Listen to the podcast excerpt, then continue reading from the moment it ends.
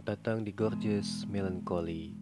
Ketemu lagi nih sama gua, Ali Takumi, the most calm person in the country, dan juga sosok menantu idaman mama kamu.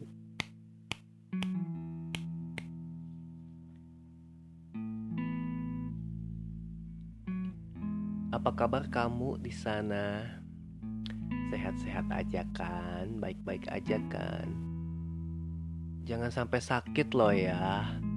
Nanti kalau kamu sakit, Ali kan yang sedih. Tapi belakangan ini cuaca agak-agak tidak menentu ya. Kadang-kadang panas, tapi tiba-tiba bisa hujan, tiba-tiba bisa sayang, kayak gitulah pokoknya. Dan jujur udah cukup lama ya Ali gak update podcast lagi nih, ya kan? Setelah lama menghilang tapi nggak ada yang nanyain, aduh kemana lu? Nggak ada, nggak ada yang nanyain ya kan? Ya udahlah, nggak apa-apa. Kenapa gua udah cukup lama nggak ngepodcast ya? Karena jujur sekarang gua lagi jatuh cinta nih, aduh, aduh, aduh. Ya namanya orang jatuh cinta ya. Boro-boro mau mikirin materi ya. Yang ada malah mikirin dia terus ya kan. Kepikiran si dia terus ya kan. Aduh. Apalagi kalau ingat senyumannya. Aduh, luluh hatiku. Lebay ya. Tapi untuk kesempatan kali ini ya kan, Ali bakal uh, membagikan pengalaman gua ya, pengalaman gua pribadi, hal yang pernah gua alami di masa lalu, yang dimana itu adalah hal yang menyakitkan, sangat pahit, lebih pahit dari hal-hal pahit yang ada di dunia ini. Aduh, apa hal-hal pahitnya? Tapi emang benar sih. Jadi uh, dulu tuh Ali pernah ngalamin, terutama di masa-masa P D K T ya, banyak hal yang gue ngerasa aduh sakit banget gitu. Tapi ketika gue ngelihat, bukan ngelihat ya, mengingat mengingat masa lalu itu, kayak ya hal-hal gitu tuh, gue malah jadi ngerasa kalau kok gini gitu ya, kok gue dulu kayak gini banget gitu, kok gue sebegitunya dulu ya kan. Malah jadi gemes sendiri gitu kan, greget sendiri nginget-nginget gua di masa lalu tuh, kok gua kayak gitu gitu kan. Jadi uh, langsung aja ya, gua tuh pernah ngalamin sakit hati bang, sakit hati banget, bisa dibilang banget lah ya. Sakit hati ketika, jadi ketika waktu itu gua tuh punya uh, gebetan ya kan, kita udah sering ketemu ya kan. Terus kita udah sering chatting-chattingan, tapi kita belum uh, pernah ngedate nih sama sekali. Jadi pada akhirnya gue tuh memutuskan untuk janjian ya, ngajak ketemuan dengan dia di suatu tempat. Lalu pada akhirnya kita ketemuan lah di sebuah kafe ya kan, salah satu kafe yang ada di Bandung lah pokoknya. Ceritanya mau first date nih ya kan, yang gue yang gue bayangin tuh adalah kita ngobrol berdua ya kan, saling uh, mengenal lebih jauh, lebih dalam ya kan, ngomongin secara deep ya kan, deep talk gitu, deep talk. Heh. Yang gue bayangin gitu kan. Tapi sialnya si kampret ini ternyata ngajakin temennya juga di waktu yang sama, di tempat yang sama. Dan gua waktu itu mikirnya kan mau first date nih, tapi gua malah kok bertiga. Loh kok bertiga sih gitu kan? Kenapa enggak gua dengan lu aja gitu kan? Karena jujur gua tuh gimana ya, gua enggak bisa langsung akrab sama orang yang baru ketemu, baru kenal, gak bisa gue. Jadi ketika itu gue sama si gebetan gue, si doi, terus sama satu lagi temennya, ya temennya cewek sih dia, tapi ya tetap aja asa karagok gitu kan, hayang nyikut, pengen nyikut gua tuh. Dan itu tapi bukan, itu bukan bagian yang bikin gua sakit hatinya ya. Yang bikin gua sakit hati itu adalah ada satu momen dimana ketika itu kita uh, lagi ngobrol ya. Sebenarnya nggak kita juga sih ya, dua arah aja. Kadang gua ngobrol sama dia, dia ngobrol sama temennya gitu kan. Gua nggak ngobrol juga sama temennya dia gitu kan, karena gua nggak kenal dan mau ngomong apa juga gitu kan. Jadi yang bikin gua sakit hati itu adalah ada satu momen dimana si doi ya, si gebetan gua tuh bilang kayak gini. Dia bilang gini uh, ke gua sama temannya dia. Dia bilang gini, kok kalian diam-diam aja sih? Kayaknya kalian cocok deh. Gua ulangi, kayaknya kalian cocok deh. Gua jelasin ya. Yang pertama, gua sama dia itu kan baru ketemu, ya kan? Gua nggak kenal sama dia, gitu. Jadi wajar dong kita diam-diam aja.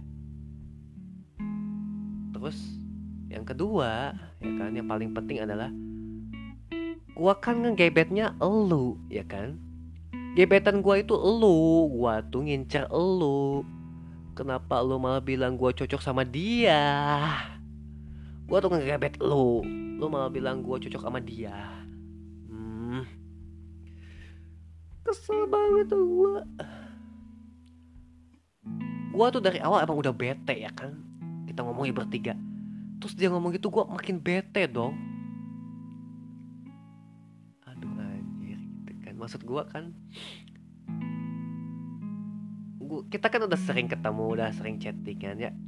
Setidaknya lu Setidaknya lu kan punya perasaan, kayaknya nih cowok lagi ngedeketin gue deh. Kan biasanya cewek tuh lebih peka ya kan biasanya. Kok bisa-bisanya ngomong kayak gitu ya kan. Dan pada akhirnya gue uh, gue cabut duluan ya kan. Gue cari-cari alasan biar bisa pulang duluan. Jadi pada akhirnya gue pulang duluan. Gue tinggalin aja tuh mereka berdua. Anjir, kesel banget dah sumpah. Gue gak tahu mau ngomong apa waktu itu. Tapi ketika gue inget-inget ya kejadian itu tuh, lucu sih, lucu banget. Gue selalu ketawa kalau nginget-ingetnya. Kok bisa ya hal itu terjadi gitu kan. Tapi eh, selain itu juga ada hal menyakitkan lain yang pernah gue rasain. Itu adalah itu cerita sama teman curhat. Jadi gua waktu dulu pernah punya temen curhat ya kan, cewek ya kan, tiga tahun lebih muda dari gua. Dia tuh sering curhat sama gua. Dan begitupun sebaliknya, gua juga suka curhat sama dia gitu kan. Pokoknya kita sering curhat ya kan, sering berbagi cerita ya kan, sering berbagi keluh kesah ya kan. Tapi yang namanya temen ya kan, temen deket cewek sama cowok, udah gak aneh lah tiba-tiba tumbuh benih-benih cinta ya kan. Jadi pada akhirnya gue suka sama dia. Gue malah suka sama dia, malah jatuh cinta sama dia. Lalu pada akhirnya ketika ada kesempatan, gue memberanikan diri untuk confess ya kan. Gue menyatakan cinta kepada dia, gue nembak dia. Namun ternyata dia itu gak punya perasaan yang sama kayak gua. Jadi pada akhirnya dia nolak gua. Tapi gobloknya gue waktu itu ya kan, waktu itu gua setelah ditolak ya, udah jelas-jelas gua ditolak nih. Tapi gua malah ngerasa hmm, kayaknya ini cewek kalau dipush lagi kayaknya bisa gue dapetin nih ya kan. Gue malah ngerasa nih cewek masih bisa gue perjuangkan. Jadi ketika gue udah ditolak, gue gak mundur, gue tetap maju ya kan. Gue te- tetap berusaha untuk ngedapetin dia. Dan salahnya mungkin waktu itu gue terlalu agresif, ya kan, terlalu gencar dan terlalu nunjukin kalau gue tuh pengen banget, ngebet banget sama dia gitu kan. Ya jadinya dia ilfeel kali ya. Dan yang bikin gue sakit hati itu adalah ada satu momen dimana dia tuh update status. Dulu tuh kita masih pakai B B M ya, jadi di P M, personal message ya. Ya pokoknya kayak update status gitulah ya kan. Dia update status gini, teman curhat ya teman curhat aja, gak usah bawa-bawa perasaan. Dia update status gitu. Dan tololnya gue, gue malah nge-reply ya kan, gue malah ngomen ya kan. Gue bilang gini, kamu nyindir aku ya, goblok. Gua nanya gitu ya, dia malah malah bersemangat dong untuk mengeluarkan kata-kata yang jauh lebih menusuk. Terus dia balas lagi gini, balas gini. Oh, jadi kamu udah nyadar. Baguslah kalau gitu. Ih, sakit, sakit banget gua dikituin.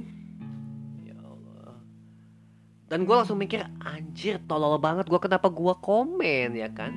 Padahal gue abaikan saja ya kan.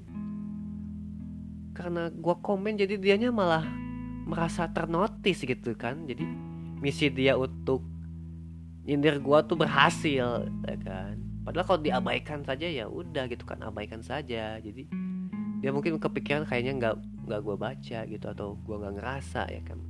Kenapa gak gue abaikan tololnya tuh. Oh, li ali. Dan oh iya kan, seingat gue dulu tuh alasan dia nolak gue tuh karena dia tuh masih belum bisa move on ya kan, masih ada orang yang dia suka gitu. Goblok kan gue. Udah jelas-jelas gue ditolak dan dia belum bisa move on dan ad- dan dia masih suka seseorang ya kan. Gue masih tetap perjuangkan loh. Emang goblok gue. Ah. Aduh, aduh. Kesel banget ya gue kalau nginget-nginget uh, masa gue di masa lalu, di masa itu. Tapi selain itu juga gue pernah uh, ngalamin hal yang begitu sangat menyakitkan, yang bisa dibilang mungkin sampai saat ini pun gue agak agak-agak trauma ya kan. Jadi dulu tuh gue hmm, pernah punya gebetan ya kan, beda lagi sih. Dan ceritanya tuh gue mau ngejemput dia saat dia pulang kerja ya kan. Dan lagi-lagi tolol ya, tololnya gue dulu tuh gue gak bilang e, gue jemput ya, gue cuma nanya doang pulang jam berapa gitu doang. Gue gak bilang gue jemput ya. Jadi gue tuh pengennya ketika dia pulang, dia keluar tuh tiba-tiba ada gua gitu kan. Jadi kayak surprise gitu ya, ngerti kan? Kayak surprise gitulah pokoknya. Dan ekspektasinya kan dia jadi wah, yaudah jadi kita pulang bareng, harapannya gitu kan. Tapi yang terjadi apa? Ya kan, jadi ketika gua mau jemput nih, gua kan uh, diam di pinggir jalan tuh. Karena emang si tempat dia kerja tuh emang agak pinggir jalan ya, agak di pinggir jalan gitulah. Tapi gue di pinggir jalannya banget, nggak masuk ke parkirannya. Kenapa? Supaya nggak bayar parkir. Parah banget lu li, aduh. Jadi gitu ya. Jadi gue nunggu di pinggir jalan ya kan, tungguin dia keluar. Dan akhirnya dia keluar tuh ya kan. Dan ketika dia keluar, gue mau nyamperin. Tapi sebelum gue sempet nyamperin, ya kan, ternyata di depan gue tuh ada motor. Ada cowok di sana yang duduk di motor itu. Dan si cewek gebetan gue itu tiba-tiba naik ke motor itu, terus mereka langsung pergi. Sakit banget tau gak? niatnya gue kan mau jemput ya kan, tapi tiba-tiba si doi malah pulang sama cowok lain yang gue nggak kenal siapa tuh cowok ya kan.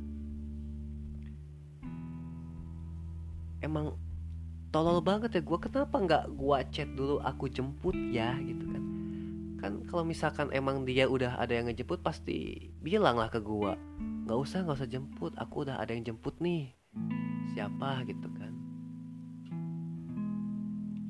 Jadinya nggak buang-buang waktu juga, buang-buang tenaga dan capek hati juga digituin ya kan.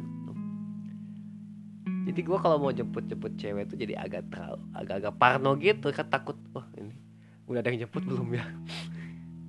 aduh aduh aduh tapi ya itu kan cuma bagian dari masa lalu ya kan, yang kalau kalau gue Uh, ingat-ingat lagi emang sih dulu tuh rasanya sakit banget. Tapi ketika gue sekarang mengingat hal yang terjadi di masa lalu itu, justru malahnya malah kayak ya itu cerita lucu gitu kan, malah jadi cerita yang lucu.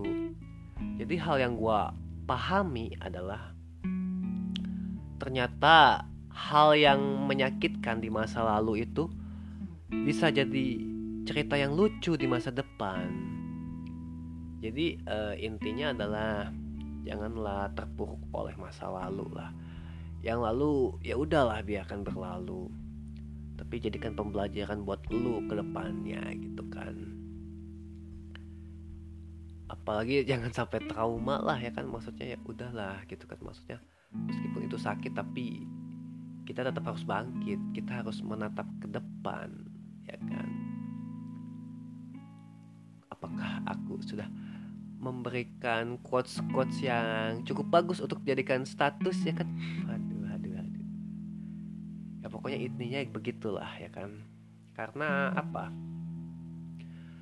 Sesungguhnya mentertawakan rasa sakit, mentertawakan rasa uh, mentertawakan luka itu bukanlah dosa ya kan? Ketawain aja gak apa-apa. Itu kan membuat kita jadi berdamai sama diri kita sendiri ya kan. Kita tidak ter, tidak terlalu jadi tidak menyalahkan diri sendiri gitu kan.